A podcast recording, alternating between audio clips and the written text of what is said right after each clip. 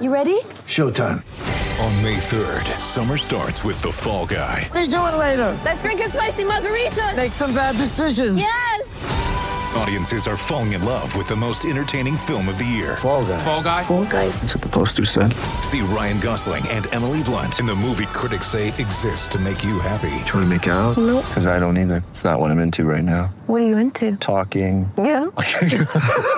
The Fall Guy. Only in theaters May 3rd. Rated PG-13. Get ready for the greatest roast of all time the Roast of Tom Brady, a Netflix live event happening May 5th. Hosted by Kevin Hart, the seven time world champion gets his cleats held to the fire by famous friends and frenemies on an unforgettable night where everything is fair game. Tune in on May 5th at 5 p.m. Pacific time for the Roast of Tom Brady, live only on Netflix. When you need mealtime inspiration, it's worth shopping Kroger, where you'll find over 30,000 mouth-watering choices that excite your inner foodie. And no matter what tasty choice you make, you'll enjoy our everyday low prices, plus extra ways to save, like digital coupons worth over $600 each week. You can also save up to $1 off per gallon at the pump with fuel points. More savings and more inspiring flavors make shopping Kroger worth it every time. Kroger, fresh for everyone. Fuel restrictions apply. How does the offer of free beer sound to you? Well, as a loyal listener of this show, we'd like to reward you uh, for listening to our show. Uh, and we're going to start doing it now with free beer, as my previous sentence implied. Thanks to our friends at beer52.com, that's beer52.com, you have the opportunity to sip eight free exclusive craft beers. And it's not just a sip you get the whole thing. Because there's no point in opening it if you're just going to have a sip and then throw it away. So it's eight eight free exclusive craft beers from all around the world. All you need to do is go to beer52.com forward slash west ham and cover just 4.95 for the postage. And what's more stop. Hammer time listeners get two beers free. So that's a total of 10 free beers with just the postage. Uh, so Beer52, uh, who are they? You're asking. Beer52.com forward slash West Ham. They are pioneers traversing the globe to find the best and most interesting beer from the greatest small batch breweries planet Earth has to offer. So no surprise then that they are the world's most popular craft beer discovery club. Each month, Beer52, Beer52 deliver a case with a different theme. Themes have included Germany, Korea. These are names of countries. Germany, Korea, Norway. Not themes in a way, they're, they're names of countries.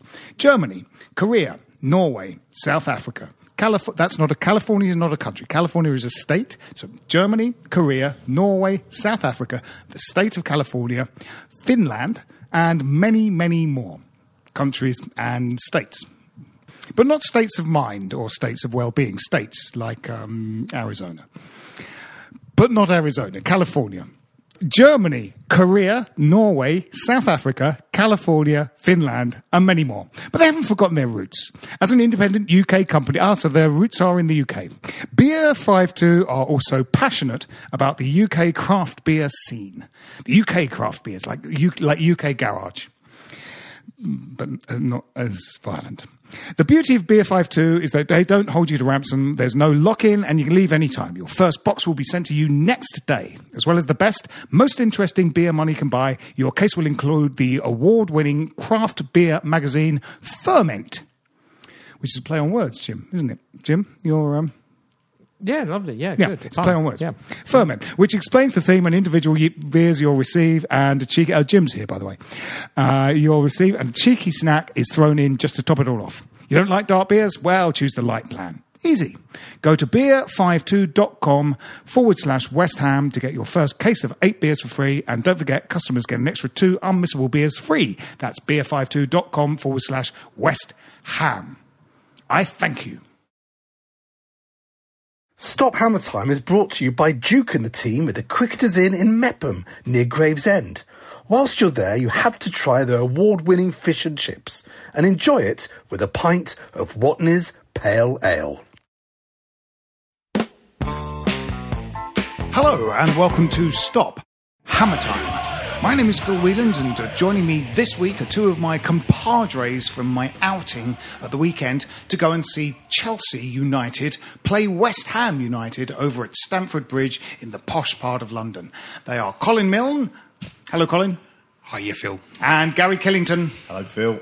Jim Grant uh, couldn't be with us. He was the fourth of our uh, four musketeers. Jim, when the final whistle went, Jim took all his clothes off and uh, ran out onto the Fulham Road, uh, broke into a, a fabric shop, and uh, got a piece of William Morris uh, sofa upholstery material and fashioned it into a kind of kilt. And uh, he hasn't been seen since. He, it, it must be said he's very, very pleased at the result. Um, um, and uh, it is this week a tri- triumphant top six challenging stop hammer time after a weekend in which the part played by David Martin in West Ham's famous victory at Stamford Bridge ended with the West Ham goalkeeper in tears, in direct contrast to a week ago when the part played by West Ham's goalkeeper in our famous defeat ended up with the crowd in tears.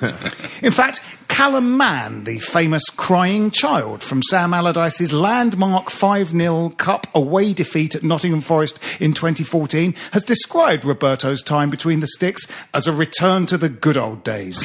Mann, who since shooting to fame at Forest now wishes to be known as distraught Callum Mann, said, I haven't really bothered much with football since my famous TV appearance at the City Ground. I've been mainly going to funerals and watching the Green Mile, or the bit where Bambi's mum gets shot.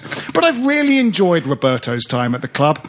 I've been on three packs of Kleenex a game, and it's great to just get it all off my chest. I haven't enjoyed a West Ham match as much since Simone Zaza left. At the final whistle, the openly weeping David Martin was given a big hug by his dad Alvin, proving that male pattern baldness is on the mother's side. He then scooped David up, popped him in the child seat, and took him out for pizza and ice cream. Later that night, Alvin and Mrs. Martin let him stay up and watch Match of the Day before tucking him and his girlfriend up in bed and switching the light off. So, what a, what a game it was at the weekend. Um, we're going to discuss that uh, after after the break. But uh, before that, during disconsolate moments, West Ham fans often pine for the return to their front line of someone like a man I spoke to the phone to earlier today, and we're going to listen to that conversation now. He is one of the great West Ham strikers. Has, uh, has I, I, think we agree, gentlemen, has, has gone into legend as, well, as one of the, the all-time great West Ham strikers. Uh, he himself will be, will register not not bewilderment, but sort of surprise that the fans took him to their hearts because he considered himself not necessarily a kind of West Ham player. But I, whenever there have been periods where, well, the aforementioned uh, Simone Zaza and uh, Zaza and Jonathan Calleri were up front. Um, the early 90s when poor old Trevor Morley, uh, uh, victim of knife crime, was expected to lead the line on his own. Uh, we're always, in those moments, crying out for a David Cross type. Yes. For a David Cross type. And uh, earlier today, I spoke to David Cross, and it sounds a bit like this. So, um, David, um, do you still follow the fortunes of West Ham at all? Yeah, yes, absolutely. Um, it seems that uh, one thing that uh, I think everyone knows about David Cross is whenever there's a kind of striker crisis or we, we don't seem to have firepower up front, I think everybody tends to say what we need is someone like David Cross uh, uh, at this particular moment in time. That has happened, I think, since the early 90s when poor old Trevor Morley had to uh, shoulder all of our attacking responsibilities. Obviously, a few years uh, ago, it happened when uh, we didn't seem to have striking options beyond Simone Zaza and uh, Jonathan Calleri. Um, what do you what do you think might be the reasons we had to drop our 45 million pound uh, French striker at the weekend? Well, it's yeah. Um, when when he played his first couple of games, you know, I, I didn't see those games, but apparently the um, the reports were really good, uh, saying he was working hard, um, looked a class act, and and looked like a goal scorer. Um, but I watched the game against Newcastle. I was down there. I was down at the stadium. Oh right, yeah. Game and um, his, his, movement really was um, fairly pedestrian. And I mean, the big thing about goal scoring is you, you've got to get into positions to score goals, and, and the positions to score goals are as close as possible to uh, to the goalkeeper. So if you can get in the six-yard box and finish from there, then you know those are the ones everyone says, "Oh, you know, I could have scored that, and so could my mother-in-law." But you have to get you have to get there to be able to do that. Um, anywhere in the penalty area, you've got a chance of scoring, but most of the game, I, I looked at, at where he was, and he was never in the box. Um, and sometimes that's that's a lack of confidence. You know, I think if you if you're a goal scorer and you're not scoring goals, you've got to get it into your head that you know the only way to do uh, to do the the honourable thing is to get into the dangerous positions. Yeah. And if you're going to miss chances, then miss them. But don't get into positions where you can't miss a chance because you don't get a chance. Um, and and that was the the feeling I got watching that game against Newcastle. But since then, you know, apparently he didn't uh, he didn't do all that well against Tottenham, and then No.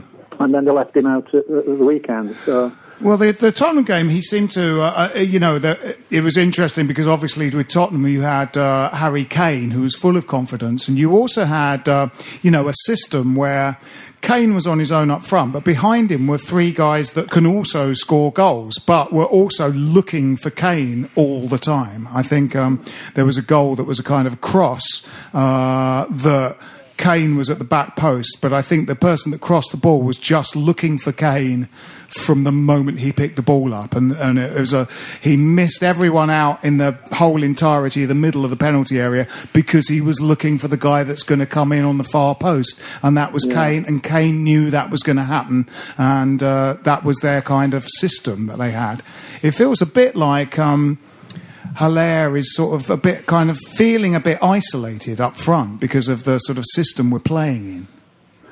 Well, yeah, um, I understand what you're saying, but when I was, I mean, we always go back to, to this, don't we? When I was playing, and it, it sounds like one of those cliches, but um, because I considered myself a goal scorer, then I, I relied on scoring goals, and I was prepared to live and die on the fact that I would score them. So if I didn't score, I was quite willing to put my hand up and said, "Yeah, I must be doing something wrong." But what I used to say to the lads in wide positions, and, and this happened several times during the course of, of seasons, uh, Patsy Holland, maybe Jimmy Neighbour, bless him, would say, Cossie, I, I, I couldn't see you to pick out, so, you know, I didn't cross the ball. And I used to say to them, listen, just put the ball in the, in the penalty area. Don't try and pick me out. Just put it in there. If I know it's going to come in, I'll get on the end of it. Yeah, I'll attack And it. If I don't get on the end of it, then you can blame me. But I'll certainly blame you if you don't put it in the box because that's where I'm going to score goals. Yeah. I'm prepared to hurt myself to, to get a goal. Just put it in there and I'll get on the end of it. I promise you I will get on the end of it. And sometimes that's the attitude you have to have as a striker to, to be able to say to people, well, put the ball in the areas where we can score a goal and I'll be the person who gets on the end of it and put, Mm. yeah, put it in the net. I'll attack it. Yeah, yeah, absolutely. Um, interestingly, obviously, a good example of a, a change of formation uh, uh, that suddenly made things very different was the 1980 Cup final, where we sort of nominally played with one up front, which was you. And uh, um, was that a bit of a kind of shock when that came that day? Yeah, because I didn't know about that. John, you know, John was very clever, a very, very astute coach, and uh, he- he'd worked something out that, you know, us being a second division side at the time, and Arsenal being, you know, right up at the top of the tree in the in the first division, he had to do something different, something that that would surprise them. What I didn't realise was he was going to surprise me at quarter to three on the Yeah. on the day of the game. But um, you know, what he did worked. It, it was for me. It was. Um, it was disappointing in many respects because I knew that I wouldn't get a chance to score. It was Yeah. quite clear what my role was going to be, and that we were going to get goals from uh, or chances to score from middle of the field, and, and my job was to take their defence or their two centre backs out of the out of the positions um, by by moving across the line and Right. really not even not even uh, enticing the ball into my feet. Um, so it was disappointing in that respect. But then again, at the end of that game, when I walk up the steps and get a, a cup winner's medal, then Yeah. you know, then then it worked. And Where'd you and, get hold of that flat cap? I don't know, but I wish I'd never worn it. I, every time I see it on pictures now, I keep thinking, why on earth did I wear that hat? Now that look that look is it- very popular now, David. That's a hugely the, the old flat cap, Peaky Blinders, popular look I've- now. Yeah, I've not seen that. I'll have to uh, invest in Sky TV, I think. Yeah, yeah, yeah. I saw on the BBC, I think. So uh, Oh, should be okay. right, okay. yeah, yeah, yeah, Yeah, well. yeah. Oh no, it's full of flat caps. It's like a tribute. It's a tribute to the 1980 FA Cup final. That show. Well, yeah. Um, Except they're all Brummies. it- uh, somebody, somebody gave it me in the crowd. I'm sure it must have been when I was going up the steps. I mean, to be honest, once once the final whistle goes, and you know, you, you can't really Yeah. remember what happens and who did what. But um, yeah, I, I sometimes wish I'd not uh, I'd not picked that one up. Um, talking of scoring goals, I mean your your goal scoring record is uh, is extraordinary. Most of the places you go, uh, it's like a kind of a goal every other game almost, or, or a, a little bit less than that. Even a, um, you know you you you yourself sort of accounted the Manchester City year as not particularly you know one of your favourite years of football, but it's that's that's something like twelve in thirty. It was very nearly a goal every other game. Um, and uh, I understand that John Lyall had a kind of incentive scheme for you uh, uh, to uh, try and hit the highest target you could goal scoring. What was that? Well, it, wasn't actually an incentive scheme. It was just we were having a chat on the way to one particular game, and uh, and John just said to me, you know, how many times have you got 20 goals in a season? And I said, well, I never have. Um, and I was 27, 28 at the time, um, and he, he couldn't believe that. He said, "You've never scored 20 goals." I said, "No, I've never scored 20 goals. I, I always start really well."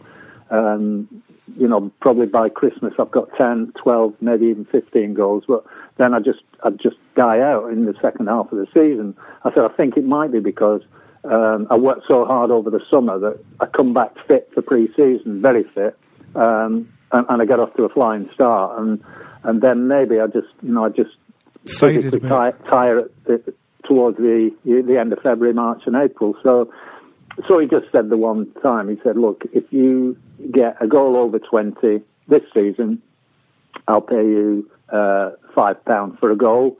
If you get less than twenty, you pay me five pounds for for you know the goals you haven't scored." Um, and quite quickly in that 80-81 season, I got. Um, I got over 20 quite quickly. And John then moved the goalposts and said he would give me £10 for every goal I scored over 30, uh, or I would pay him £10 for you know, every goal I got less than 30. So, um, and the Grimsby game, which was the, the, the one that clinched our promotion, was one where I was lucky enough to, to get four goals. And, Yeah, and yeah. John, John coughed up 40 quid, but what he did, which he didn't have, he had to borrow it off, uh, off one of our directors. Oh, that's a great days when they have to borrow money. They'd have to. For uh, for managers to borrow money off directors now, there'd be people, there'd be houses would be remortgaged now. the amounts Uh, of money yeah, maybe. I did, uh, I did do the honourable thing by giving a fiver to each of the lads who provided those goals. So Oh, that's good. Parksy got a fiver. And I'm not sure the other three, but I gave, I dished out a fiver each anyway. So I only came out with twenty quid, and I gave the other twenty away. No, brilliant.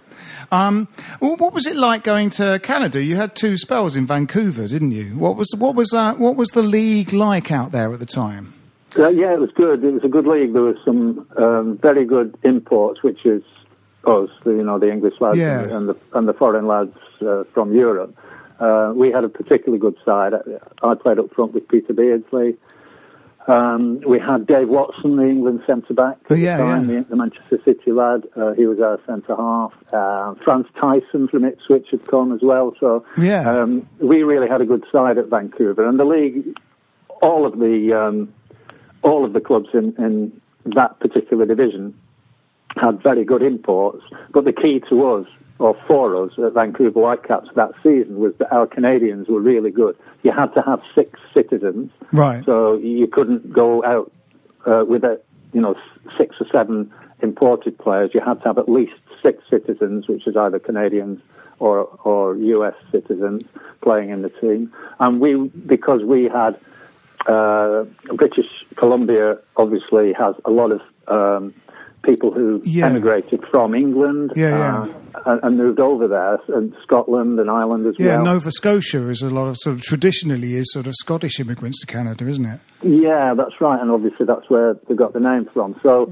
um, but yeah, BC had a lot of very good um, soccer-minded players who were the Canadians, and, and because our uh, six or seven Canadians were really good players, and you know that helped us, and we just were the icing on the cake, if you like. You know, the imports Yeah. who, who, who scored the goals and, and defended it at the other end. If you're thinking of Dave Watson.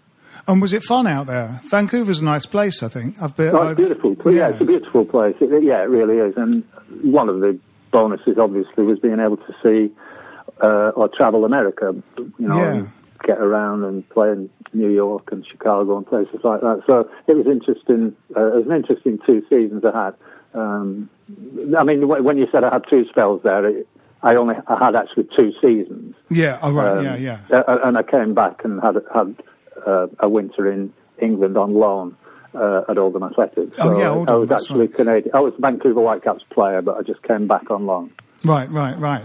Um, and uh, uh, the other thing uh, that I that I have a vague memory about you was to do with um, your uh, silver uh, pig medallion, which came out of like a superstition to do with uh, seeing seeing pigs or something. Yeah, it wasn't silver, uh, Bill. Right. It was it was a little pink pig that Rob Jenkins got me. A very, very, very small pink pig, small enough to probably uh, be as big as your fingernail. Right, So right. Very small and very pink and very light.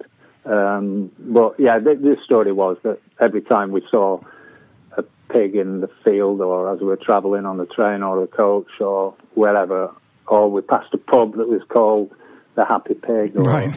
something like that, I'd happened to score a goal and Rob Jenkins picked that one up, Rob being our physio at the time. Um, Rob picked that thing up and then after about Christmas decided he'd buy me this little pig and gave it to me um, so that I always had a pig so I didn't have to rely on seeing a pub with the pig's name or seeing Right. some pigs in the field so I have a pig so Right, right. and that was the that was why I, I I took that with me and I always had it in my pocket but for the cup final I decided that that wasn't enough to have it in my pocket. I needed a bit more luck than that, so so I, I walked out with it in my hand and I played with it in my hand. Wow, wow. um, are you? Uh, were you a superstitious player by nature? Uh, no, not really. No, but that was just one superstition that I couldn't I couldn't really resist Yeah, yeah. because it was the cup final. I wasn't particularly superstitious. I, I used to I used to travel the same way to um, to the Upton Park on a Saturday, for instance, but that wasn't so much superstition as um, I wanted to come down from Forest Gate down Green Street and just pick up the vibes from the fans. Right, Um, right. And, and that was Yeah. brilliant for me. You know, I'd be maybe at the top of uh, Green Street at, at 1.30 on a Saturday. And just driving down there, it would take probably 10 to 15 minutes because of the crowds and the, and the traffic. Uh, and I just picked up the vibes so well that I was just ready to play when I got there at 2 o'clock. You know, Yeah, um, I just loved seeing the claret and blue and the people walking down there and coming out of Ken's Cafe and um, and, and so I, that wasn't so much a superstition as just me getting a, a feel for the game, Yeah, yeah, getting really absolutely. hyped, really hyped up to play at Upton Park, Yeah. which is which is somewhere where I, I just love playing. I, you know, it's difficult to describe, um, really, but at other clubs, came to Saturday and getting towards three o'clock, and I'd be very nervous and thinking about what might happen, and I hoped I'd do all right. I hoped I'd score.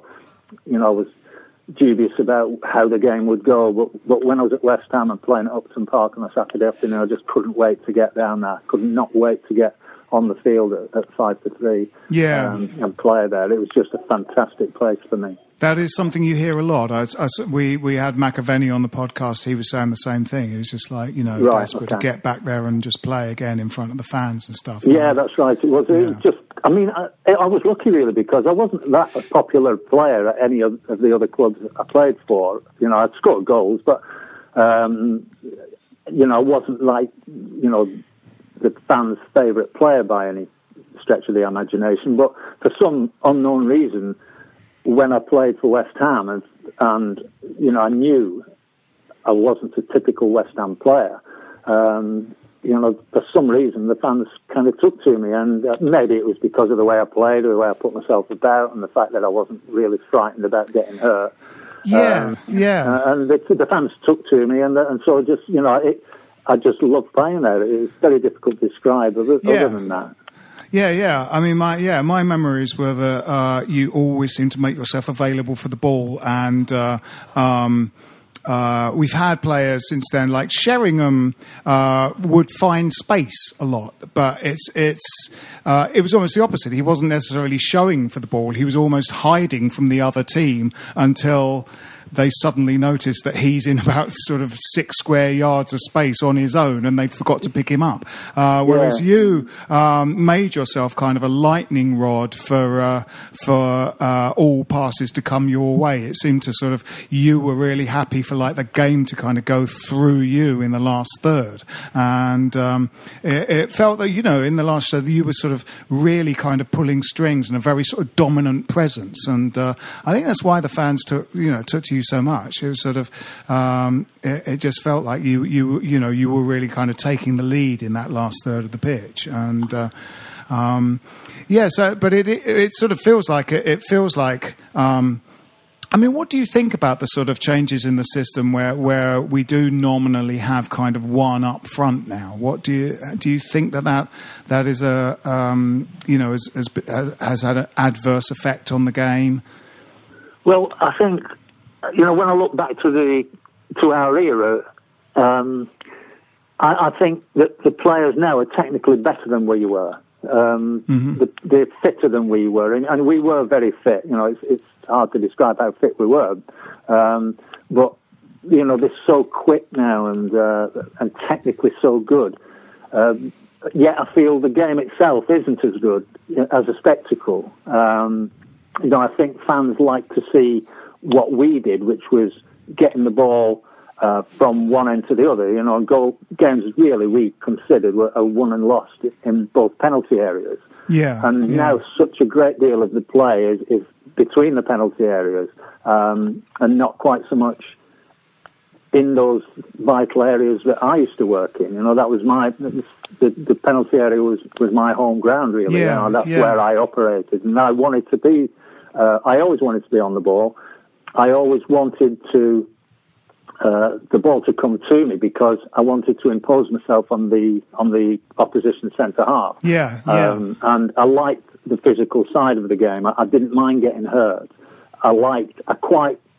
I mean, I played up to it a little bit in that if I did get hurt, I wouldn't show it because I wanted the fans to think how tough I was. Well, I wasn't that tough. I was just a bit clever and played a bit of an uh, played a bit of an act. Yeah, yeah. Um, but I wanted to show the fans that I was quite prepared to be hurt, to be able to get the ball and hold it and get it out wide and then get in the box and get hurt again, but score a goal. So, Yeah, yeah. um, you know that that's what I wanted. I like the physical side of it. I, I didn't like it when um, when I was playing against someone who wasn't quite as physical as a centre half. So I wanted to have a battle, and uh, and I felt that that was something that fans like to see that physical side. And no, I mean, I mean, I wouldn't probably last sixty minutes.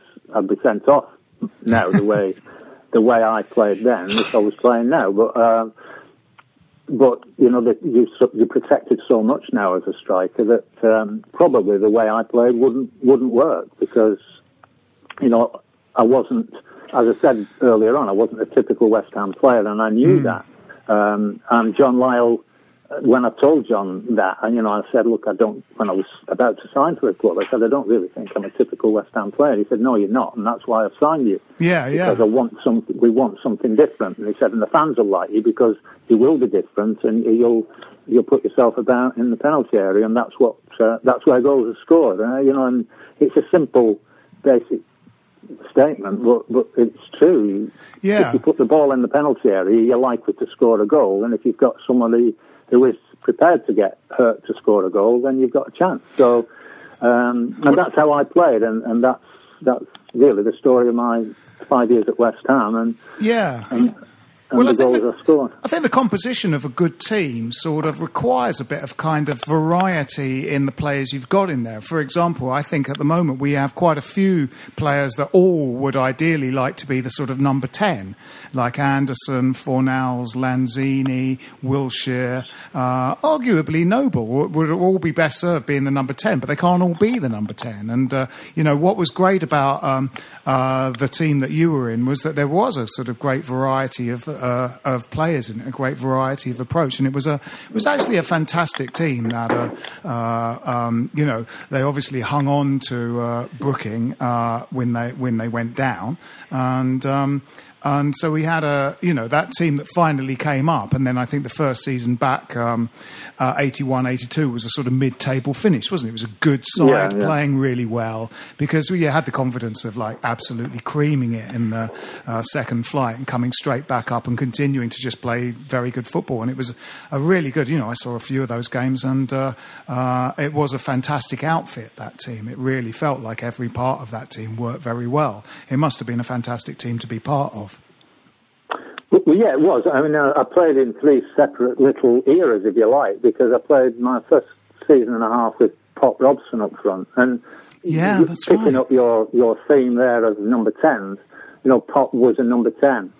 Yeah. Um, then Stuart Pearson came, and Stuart loved the fact that I was a number nine and he could be number ten. Um, because Stuart was a very good player faced up towards the goal. I was a good back to back to goal player. Yeah. Um, and Stuart was a, and that's why Stuart played so well in the cup final. Not only because he was a big game player, you know, he played for England, he Mm-hmm. played big games for Man United, but Stuart could play faced up. Uh, you know, running yeah. at running at their goal, whereas I, I was the other way around. I wanted to play with my back to goal and, and then get in the box. And then Paul Goddard came, and, and Paul was a number 10. So, and they liked playing with somebody like myself because I was the one who could take the knocks and do the hard work and, and, you know, do all the defending from the front, which suited me, to be quite honest, because, you know, my game was, I, I was very good without the ball. You know, some players Yeah, are very good with the ball, and, and Yeah, Stuart yeah. and Stuart and Paul and Pop were brilliant with the ball. I was really a one and two touch player who just wanted to get in the box. So I was, you know, my my movement off off the ball Yeah, was running uh, into space. Yeah, absolutely. yeah, exactly, and, and creating. I mean, the fact that you're running into space not only means you're likely to get the ball, but it means you're dragging a centre half with you, who will, Yeah, and that will then create space for your mate, who's the Yeah. number ten who gets in there, and and so um, you know, I, I, the number ten. Everyone wanted to be the number ten because you don't get hurt as much there because Yeah, you're not doing yeah. the physical stuff. But I didn't want that. I, I, I knew well. In fact, I knew I couldn't do it. I, you know, I, number nine was my number on the back. I never played with any other number in my career. Yeah. Um, and and I'm quite proud of the fact that if people look at our new centre forward, um, Haller, and and say, you know, is he a number nine in the way that David Cross is a number nine? That, that's a big flattering compliment. For. Yeah, absolutely. I mean, that is a that is a kind of a, a testament to how West Ham fans look at you. As I said at the beginning of this, I think every time we're slightly short on kind of firepower, I think the conversation in pubs uh, all around the ground is like if we had a David Cross type now, we'd be okay. And Yeah. I think that's the you know that is you know possibly.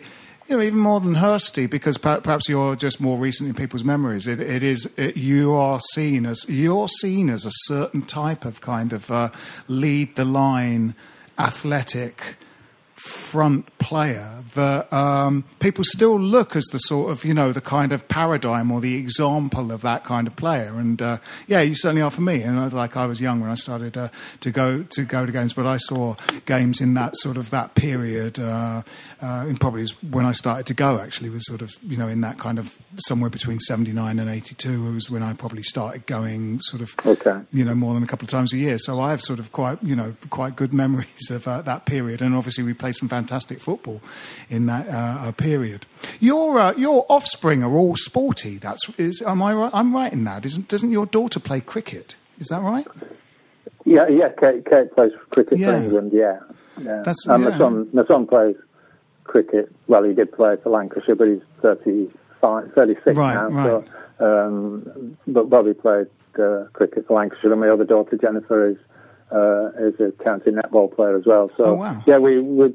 I suppose sport runs in in the families, doesn't it? If Yeah, yeah, yeah. you know, if you're a sportsman, and my, my wife was a netball player as well. Oh, right, and, right. Um, you know, she would always encourage the kids to, to play sport. And I suppose if I'd been a being an actor or been a, a, a musical uh, you know prodigy, then Yeah. maybe my kids would turn out that way. But Yeah. it, it just seemed natural that we would encourage the kids to play sport just for enjoyment, really. And I'm, I'm, I'm a big believer in in one thing, which was that sport is for enjoyment. You know, Yeah, absolutely. It- most people will play sport and not get paid for it. You know, occasionally you'll get somebody who, who does get paid for it, and Yeah. uh, sometimes the fun then gets knocked out of it because you, your livelihood's at stake. But sport for me is is about enjoying yourself, and Yeah, um, yeah. and I've always encouraged my kids to to do what they wanted to do to enjoy themselves, and sport was the way they went. Did you ever play cricket growing up?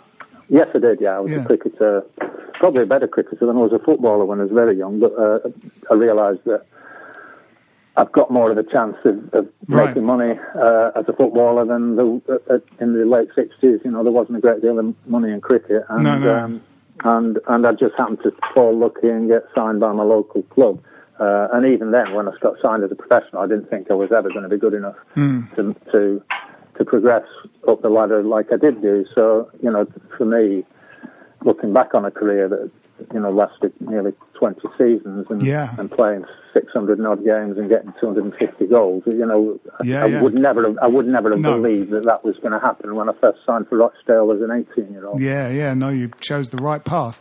So uh, just to just to uh, just to finish us off, we um, uh, we were absolutely in the sort of that was uh, one of the one of the lowest points was that Newcastle game. I think we really, really sort of expected a reaction uh, after uh, some of the disappointing results uh, before that. Uh, uh, we didn't get it, um, and. Uh, um, but we had a little bit of a reaction at the weekend with a little bit of a sort of reshaping the team, and I wonder, I wonder whether uh, you know what you think uh, the rest of the season might hold for the club.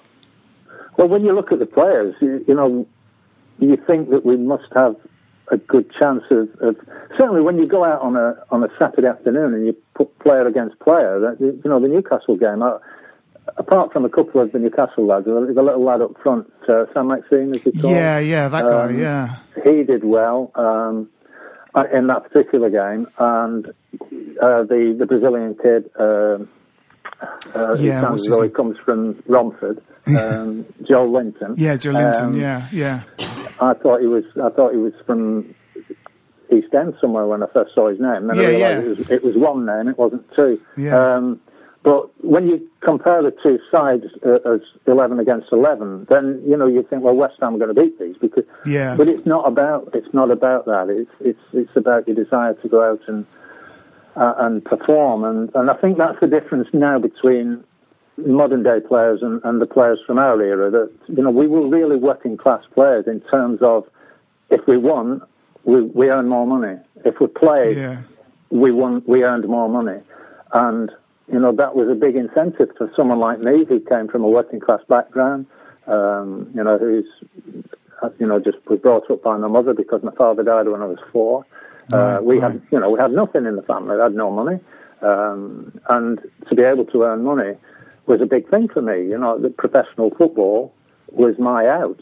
Um, I was Yeah. reasonably intelligent. I might have done something else, but you know, I was never going to earn big money. And you know, being a professional footballer it gave me that chance to do that. And with the incentives that we had when we were players at that time, you had the chance to either double or treble your wages in one particular week Yeah, by yeah. being in the te- by being in the team and winning. yeah, And and that was a big incentive for someone like me and most of the other lads in our team. yeah, yeah. But now, those like the lads now who are playing have no real incentive to play or win No. because they earn that much money anyway. So you know, we we were working class, um, and now the lads aren't probably working class. You know, they they, they don't need the incentive to to play every week and to win.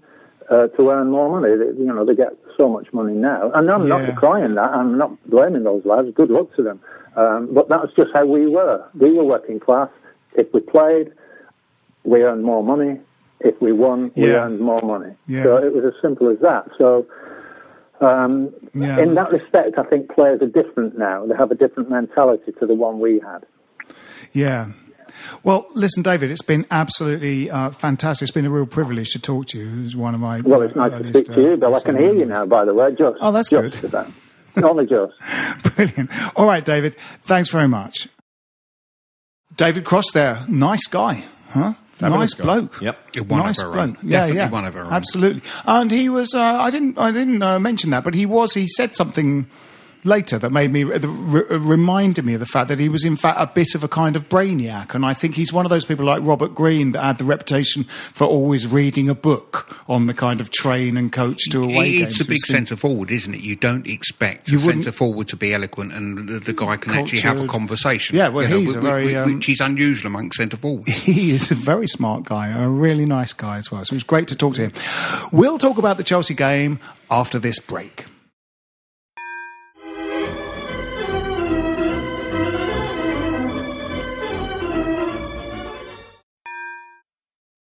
This week's Stop Hammer Time is brought to you by Gaz and the team at the Blue Ball in Walton on the Hill near Epsom. Check out their amazing Sunday lunch, and whilst you're there, enjoy it with a pint of Watney's Pale Ale. Hello and welcome to Seeing Red, a true crime podcast brought to you by me, Mark, and my co host Bethan.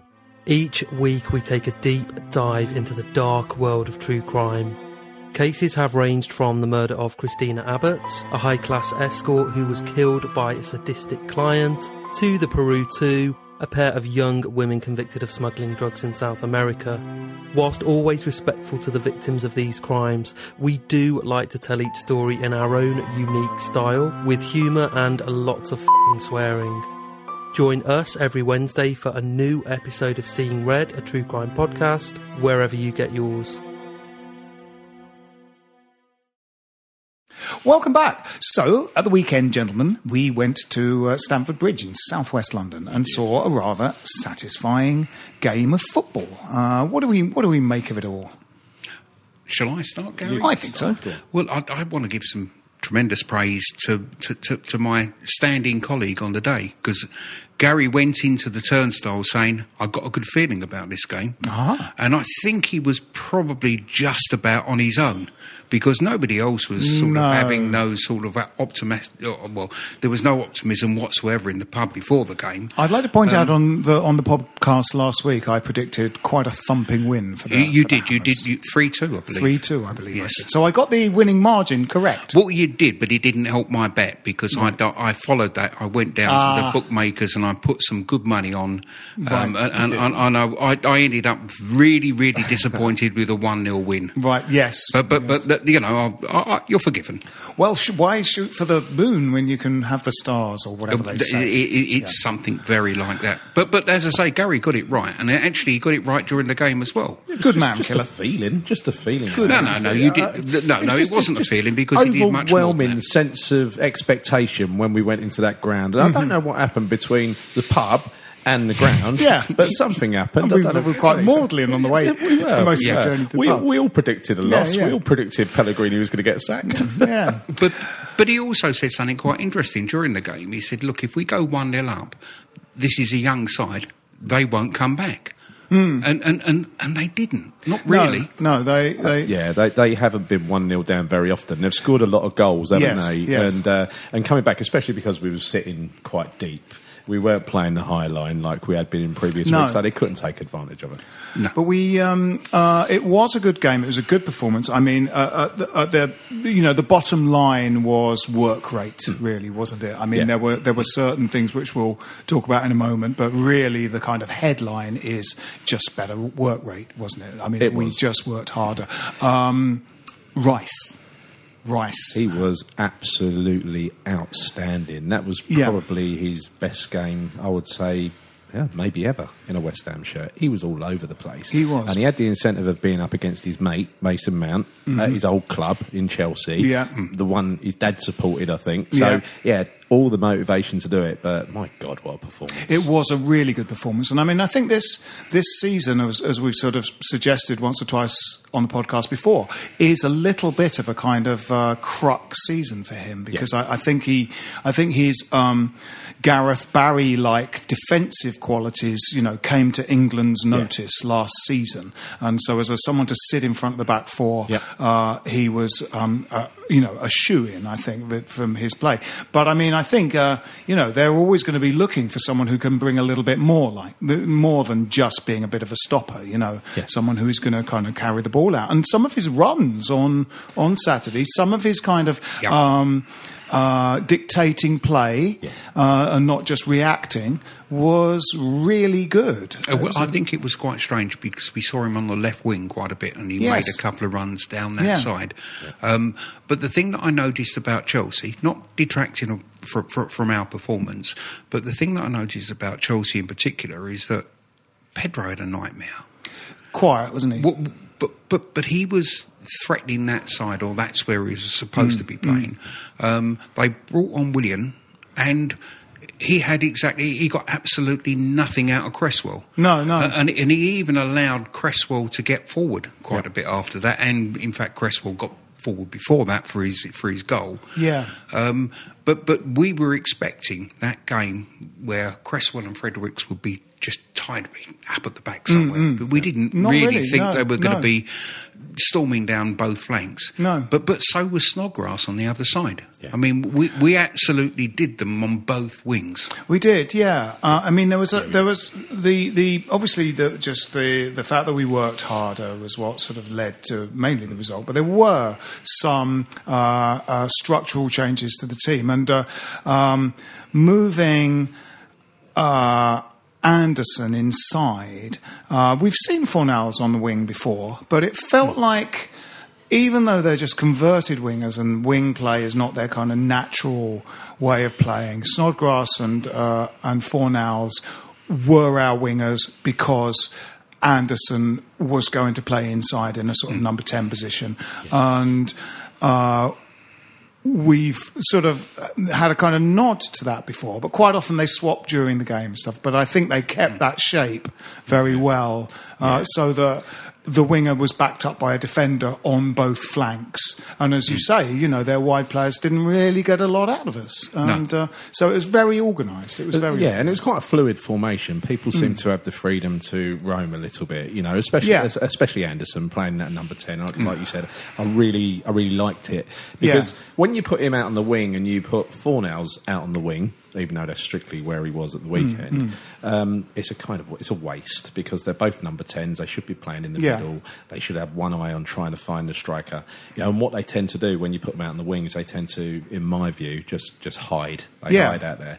You know, and, and especially Anderson, he wants to get rid of the ball as soon as he gets it. Yeah. when he's on the wing, right? So he did a lot better. I'd say the one the one issue I've got with, with Anderson is he seems to get substituted every single game.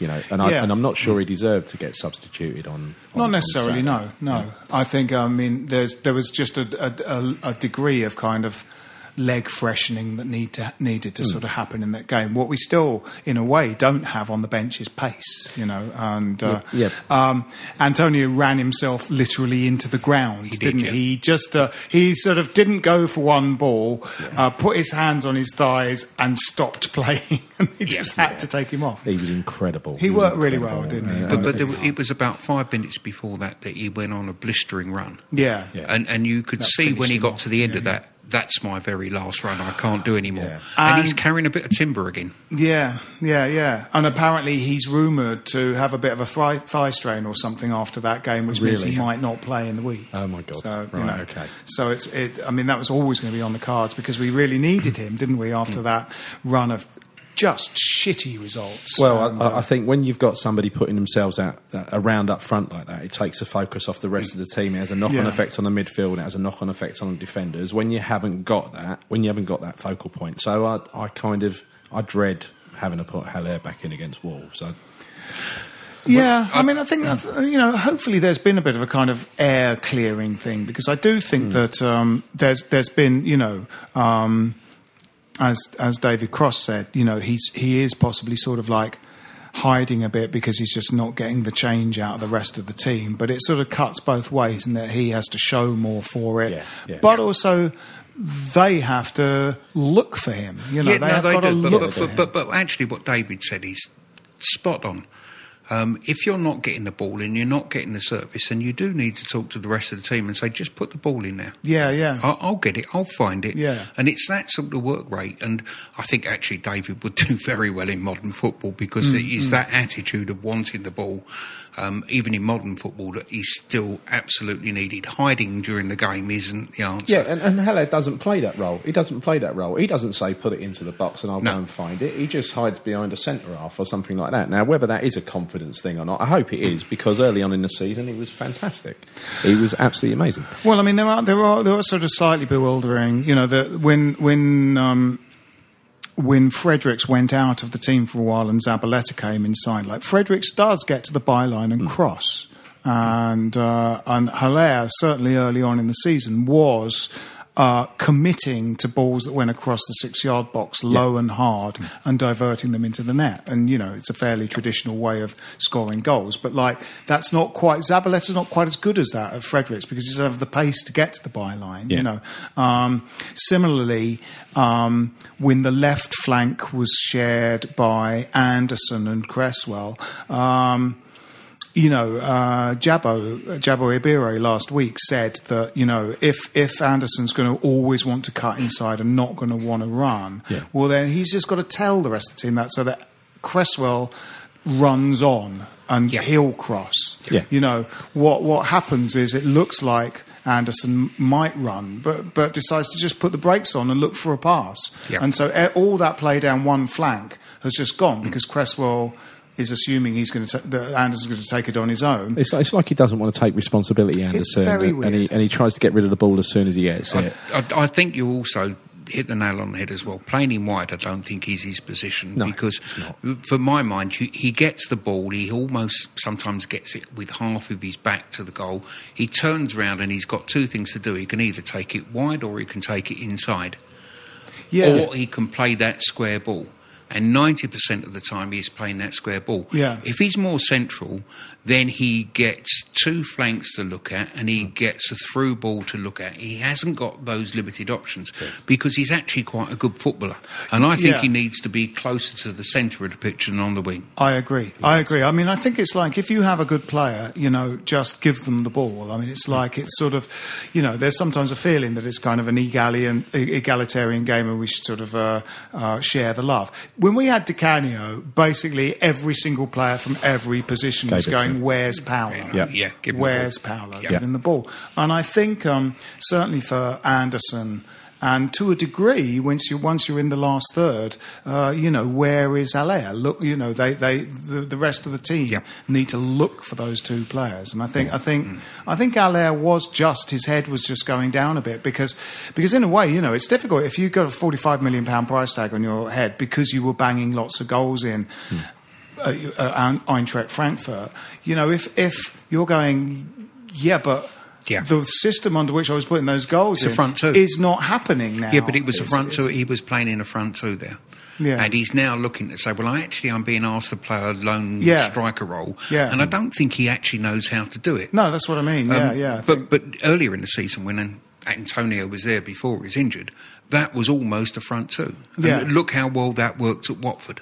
Yeah. But since then, you can't really look at a game and say that he's had a partner there No. because Anderson never gets close Someone's got to get close. to Yarmolenko Yeah, yeah. could get close enough Yeah, because he can play inside, um, Yeah. but it, it, it doesn't seem to be the way that we set out. And, and, Absolutely. and despite the fact that we had a wonderful result over the weekend, um, let's not get carried away. No, no. We had six very bad games before that. We did. Very We bad did. games, and some of those games we looked awful. We, so, so um, this doesn't really solve anything yet, as far We as We were I'm lucky concerned. they didn't start uh, Willian, Kante, and Hudson Odoi. I think s- a couple of those were I coming think- back yeah. from injury. I think Lampard possibly yeah, he thought we were going to start with Roberto in goal, Mm, um, and and that's the way he set up his team. He put Giroud up front, so he was looking for Giroud to Bully give. Roberto a Yeah. nightmare.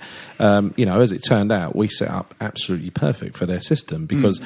you know um, Ogbonna played really well as kind of the lead centre half, Yeah. and then Balbuena, he's all he had was one job to do, and that was take care of Giroud. Giroud, and yeah. you give him don't don't let him think, just give him one job to do, Mm-mm. and he had Giroud in his pocket. He did. He did. Yeah, yeah. No, it was good. Uh, Ogbonna, the return of Ogbonna was uh, good as well. I, I think. Um, you know, Ogbonna. It's funny. I, I, for some reason, you know, just or social media, sort of Ogbonna's mistakes seem to be magnified above and beyond anyone else's mistakes. And there were people that sort of rated him very poorly. Rated, thought Ogbonna is just an awful defender. I think he's the best centre half we've got. Well, he heads. The, he's the best header of a ball for Yeah. a start. Mm, you yeah, know, yeah. he's the best header of all. He also has some. You know, he makes a nuisance of himself uh, in a corner when we get a corner. Yeah. He's not only headed. Goals quite a few times for us. Late winner against Liverpool a few seasons back was a fantastic goal. Uh, but he's, um, you know, scored a couple with his feet. He, I think he's, you know, he's been parts of drills that teams that know a corner drill, and uh, we've been woefully bad at corners. Sheffield United, we had something like 10 in the first half and did nothing with them. Yeah. And in fact, I think possibly United's uh, goal was from a corner and just Yeah. caused absolute mayhem in our penalty area, you know. Well, you, you know, some of it's down to the keeper flapping behind the defenders, Yeah. but you've got to look at Diop as a, you know, because he was great last year. Diop He was, at a yeah. certain point in time, and this year he seems to have completely lost it. He's gone to pieces, and I think him and Ogbonna had a decent relationship at one point, and Mm. then. Pellegrini decided in his infinite wisdom to just drop Ogbonna for no reason, put Yeah. Balbuena in. That just spread chaos amongst the centre halves. They just got Mm, worse and mm. worse and worse. yeah, with with this terrible keeper behind them. Yes. Yeah, well, you I, I'm surprised by Balbuena as well because he arrived with this nickname, didn't he? The captain, the general, The general. or the general. Yeah, Um, the guy that's in charge, the guy that organises, and I've Mm. never seen that from him. I mean, I think he, he could be a, a relatively reasonable player. Yeah. but but we knew on, on Saturday who was controlling that back line, and that was Ogbonna. Every time. No, he, he. I mean, he was good last season, Balbuena, but it seemed to just come back from, you know, the summer, just not quite the player he was. Well, maybe he played all summer, and that might be Probably the problem did, as yeah. well. Yeah, it could have been. Could have been. Yeah. Um, but uh, you know, it was a good. I mean, those. You know, uh, I think I think Ogbonna had a really good game. Uh, Rice played out of his skin. I think there were sort of very few bad performances really across the pitch. Yeah. Um, uh, Antonio just worked his nuts off. you Yeah, know. I think I think they were Um, excellent. Really, and really we good. had quite a few goal scoring opportunities. And in, in fact, the you know the the slightly negative side of, of of Antonio was there was a clear ball that bounced at a difficult height. So he was caught between trying to kick it in and knee it in, and did neither. And Haller puts that away, right? As, Yeah, as a striker, they've Yeah. got that ability to think quickly and Yeah. adjust themselves. Yeah, but there again, Antonio's th- right there where the ball's going to arrive, and Haller Yes, isn't. yeah, he you know, that's he- the he difference. calls the chance, You know. I mean, Yeah. uh, we've been waiting for Haller to get there and to be in that position in the box time and you're time right. again, and he hasn't done it, has he? But, but yeah, I, I, I, I just uh, I don't want to get carried away. Like Colin said, I don't want to get carried away because no, it, it's no. it's one win. And if you remember back to the Bilic times, we had a, Yeah. a few of these false dawns before he eventually got fired. Yeah, yeah. And this is, um, you know, I, I think I'm a bit concerned with what Pellegrini said after the game because he he came out and said. Sometimes when you get criticised, it's not deserved. Sometimes Mm. when you get praise, it's not deserved, which is fine. Mm, That, that's good. But then he, he kind of went on to say, they said, what did you change? He said, I didn't change anything. We did the same thing. Well, I said, well, apart from the keeper, the striker, Hmm. you know, who else? They're changing formation, the dropping deep and putting Anderson in the hole. Yeah, it changed nothing at all, did you? I mean, just, uh, I can understand him trying to save face, but it doesn't give me any faith. How many of those, those, those changes were not forced upon him? How many of those would he have made out of choice? Well, no, the only difference I saw over the weekend is I think the players came out with a plan and with attitude. Yes. I mean, I don't think that Pellegrini changed too much about what he was doing. Yes, he made a couple of changes, two of them because he had to, Hmm. um, because you had a, a, a player who was suspended. Um, And, you know, Haller didn't need drop him for his own good. Yeah. Be- yeah. But, dro- but dropping back deep, that's a significant change in approach. Yeah, it was. But I mean, you're away at Chelsea who pack the midfield, so you're always expecting to be a little bit deep, Mm. aren't you? But we do, you know, like like when a tennis player breaks the other player's serve, it's then the next game that matters because you have to hold your own serve. And we, we um, Wolves away is tough, isn't it? And we've now going into this kind of two games in a week. Uh, we're going to play on Wednesday and next Monday, uh, Arsenal at home. So, so. Um, you know, that's difficult. They're both tricky fixtures. Uh, you, you know, you, you'd hope, in fact, for more out of the Arsenal one than playing Wolves away. Wolves started the season very badly, but uh, a lot of that was, I think, to do with Europa League, and they are now looking like a bit like the Wolves of last season. They're Yeah, sort they of, um, I mean, Sheffield they're in the United showed 10. that you can go there and be stubborn. yeah, um, yeah, and they just got a point off of them. Yeah. Um, and I, I think if we, we have the same sort of attitude as we did against Chelsea, if we can continue that attitude, I think we could be stubborn enough to hold them to something like, a, you know, perhaps a draw. yeah, yeah, which would be I mean, great. it's it's within us. Um, and, and now the players have actually accepted responsibility and put the effort in. yeah, Th- yeah. th- then it's only good as as good as doing it the next game as well because you've Yeah. got to keep that going. Yeah, I, I liked. Um, uh, though he wasn't p- particularly effective, uh, I liked keeping the left back on and bringing um, Masuaku on Yes. to play in front of him as Yeah. a sort of winger. I mean, I think converted winger is is you know obviously I think wing back is probably the sort of uh, best deployment of Masuaku, but I think um, converted winger is uh, a good role for him because I mean we, you know a bit of pace off the bench is, Well, is, is if- something we're going to need. If our manager spotted that, I don't know whether he Mm. did or not, but I mean, I certainly did at the game. Um, we, we saw Rice have. Um, an awful lot of joy down that side. You had Mm. Cresswell coming forward and having an awful joy. joy. Cresswell was taking care of both wingers, Yeah. and uh, and I think he looked. At, I think it's James, the uh, Yes, Chelsea was, yeah, uh, yeah. fullback. I think he looked very dodgy on that side. So I think if, if, if Pellegrini had actually seen that and said, "Look, I'm going to bring another guy on that side," Yeah. because that that fullback is having a nightmare, that could have been in his thinking. Yes. So i- if that's, You hope so, don't I, you? I I would hope that that would be part of his thinking. But I mean, he might have just thought, well, another another pair of legs. I mean, I think you know, I think there has been a sort of worry that Pellegrini, and, and I don't know whether we've just said it to each other socially or on this podcast, that sometimes it feels like Pellegrini doesn't really take the other team into account. Yeah. You know, Hmm. um, there was definitely, you know, again. Newcastle. uh, as we said last time, uh, um, well, actually against Spurs, uh, uh, uh, Jabo Ibehre was standing next to me watching the game, and he, within about two two minutes, he said that number twenty four, Aurier, he's a weak link. He can't defend to save his life. Right. He provided the cross for one of their goals, but he is one of those fullbacks that sort of can't defend, but is good up the flank and stuff. And he went, you know, they should just be pressing that side because he's got a mistake in. He, he said that guy's a ticking time bomb. He's like, you know, and actually.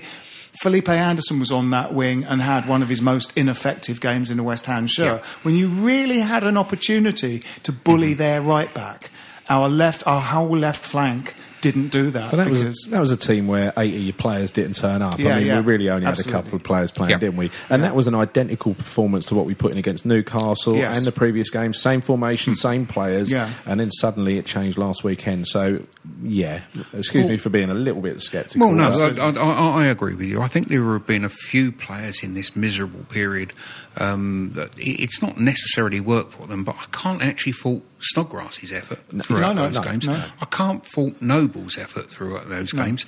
Occasionally, Rice has had a nightmare through those games as well. Yes. But but the effort has been there. So you hit upon a thread. It's the British thread that was running It through could- that team yeah, it could on, be, yeah. on Yeah, Saturday. it- it- right? it- could well be, yeah. And there is a rumour that Noble gave a Parker-like speech before the game. Yeah, yeah. You know? Oh, right, okay. Yeah, yeah, yeah. well, um, Didn't know he was so eloquent. Yeah. I thought that the uh, uh, not Dorothy Parker, Scott Parker. Oh, Scott. yeah, yeah, okay. yeah, Scott Parker.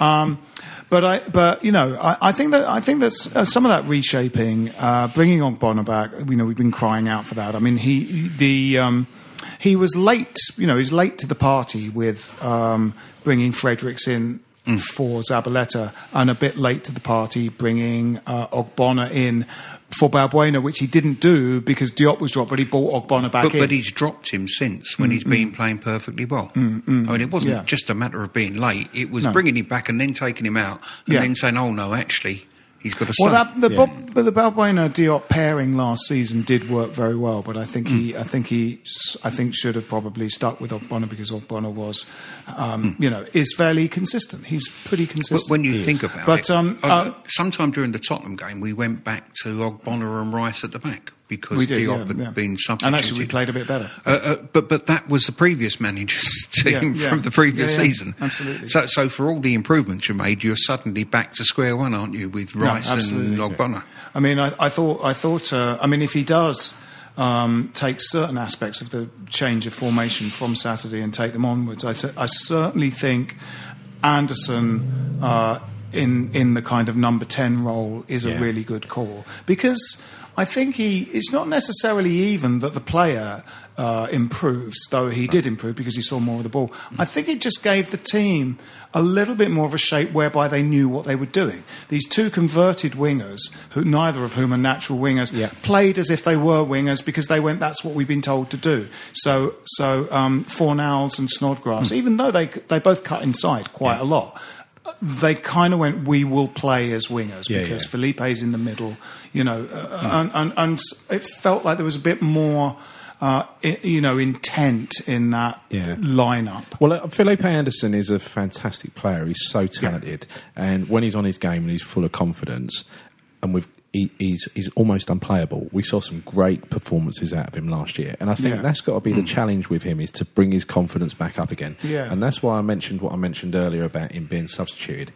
You know, I looked earlier. Thirt last 13 games that he started, he's been substituted 10 times. Yeah. Mm. What does that do for a player's confidence Yeah. who's already a bit fragile? Yeah, yeah. Right? So it, it just seems that you know Pellegrini is just a creature of habit who will just do the same Mm, thing over and over again, over again. You need to build the guy up, and I think he played well enough on Saturday to Yeah. play for the whole ninety minutes. And He put wasn't him in that playmaker role. Yeah, he wasn't perfect, Yeah. but he was a lot better. No, but it's difficult for Pellegrini, isn't it? And this is s- part of the very strange thing that West Ham have done. We had a great number 10 in Lanzini. Uh, the following year, we bought another 10 in, in Anderson. Yeah. And over the close season this season, we bought Fornals. So we got And- and effectively. Wilshere. Oh, Yeah. And Wilshere is a possibly a number 10 as well, Yeah. if he's fit. No, we've got Um, all players that want to be number 10. So, so, so Yeah. you've you've got three of them now. Yeah, you can take Anderson off and you can disappoint him, and you can not play Fornals and disappoint him. And when Lanzini comes, does he go straight back in the side? No. because it's No. It, it, it's a difficult call, isn't it? Yeah. But at some stage, you know all of those three footballers are good footballers, and you can you can only really play one of them. I think you can only. We've tried to accommodate two, but I, th- I think that it, it, there's Yeah. only room for. Well, the best one to my mind by a country mile is Anderson. Is Anderson, yeah. Well, if you, I mean, if you're except truly when he playing has that, a bad day. if you're truly playing that sort of uh, front three, you know, some combination of at least two of those guys should be able to do that. I Hmm. mean, Spurs were playing with Kane up front, and then behind him, uh, Son, Alli, and uh, Lucas Moura. Yeah. Two of whom are, are strikers themselves, Yeah. playing as support to the striker. But, and I both, mean, I- but, but, but both Moura and Alli are capable of going wide and cutting in. yeah, yeah, that's right. I mean, they're not pure number 10s. No, no, that's they? right. No, but that's the new breed of footballer where sort of this Yeah. game is developing, isn't it? I mean, that's sort of something I kind of, you know, way, way meant to come onto with with David on David Cross, is that. Um, you know these kind of Sadio Mane type players. Uh, Mm. you know these guys that are there. They're they can do everything. They're Yeah. a little bit winger, a little Yeah. bit number ten, a little bit striker. They're football's not full of those guys. You know, No. Coutinho was one of those guys, and Yeah. and you know there are lo- those guys on the continent, but we don't necessarily have them here. But we play in setups as if we do. Hmm. We're kind of going, I'm going to play this four-three-three, and I've got these three front guys, and you're going, no, you haven't. You've got you know Carlton Cole.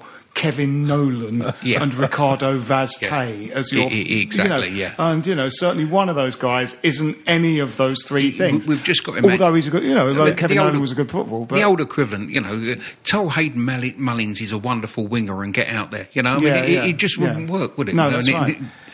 Um, anyway, we should probably wrap this up. So we've uh, um, we, we we've got predictions in theory for two games: the Wolves in the week and the Arsenal at home. Um, you know, if we if we you know could win one of those two games, that would be great. Uh, they're both tricky. Um, you know, I could.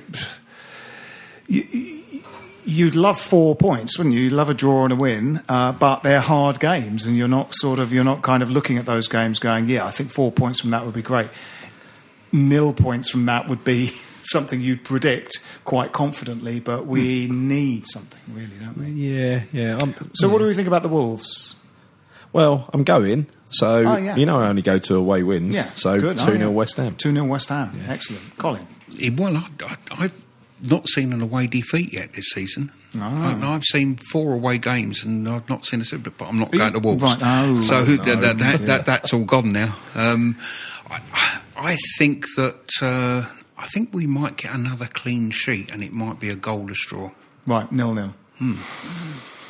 I'm going to say uh, Wolverhampton Wanderers two, West Ham four. Oh, bold, bold. Yeah, that's that's not going to happen. But uh, but I'll say it. I'll say it. No, we heard you say Yeah, it. yeah, I did. so- Now, what about Arsenal? Now you know they're sort of uh, they're very fragile. Depends, doesn't it? Are they going to get a new manager before we play them? Yeah. Uh, probably not. Because No, I don't think they will. No, no. Right. no, no, so, no. so in view of that, I think we're going to beat them. Hmm, I think we're going to beat them two one. One 0 Well, I'm going to go 2 0. And the reason I say that is that I watched them over the weekend. Um, and they were trying to play the same system that the old manager that's just been sacked um, played before he was sacked. I mean, they were trying to play um, out from the back, from the goalkeeper. And play that passing football, we- including Sideshow Bob trying to play passing football. Yeah, yeah. I mean, it is just absolutely ridiculous. Um, Manchester City can play from the back, from the goalkeeper all the way through, because they've got very good players. Mm, Yeah. Emery, for some reason, thought that that was okay for Arsenal with, with some, you know, Iffy, some yeah, iffy, iffy i- players, i- yeah. iffy defenders. Yeah. So, un unless they address that with the new manager. Um, and they're not going to get one within the next few days. I'm confident for that 2 0 win. Good, I, think, I good. think we've got them. Well, that's a very positive uh, outcome for this podcast. Uh, this has been Stop Hammer Time. My name is Phil Whelans. With me have been uh, Gary Killington Come on, you irons. and Colin Milne. Good night, all. Cheers. This is a playback media production. Get all the associated links for this podcast at westhampodcast.com. Sports Social Podcast Network.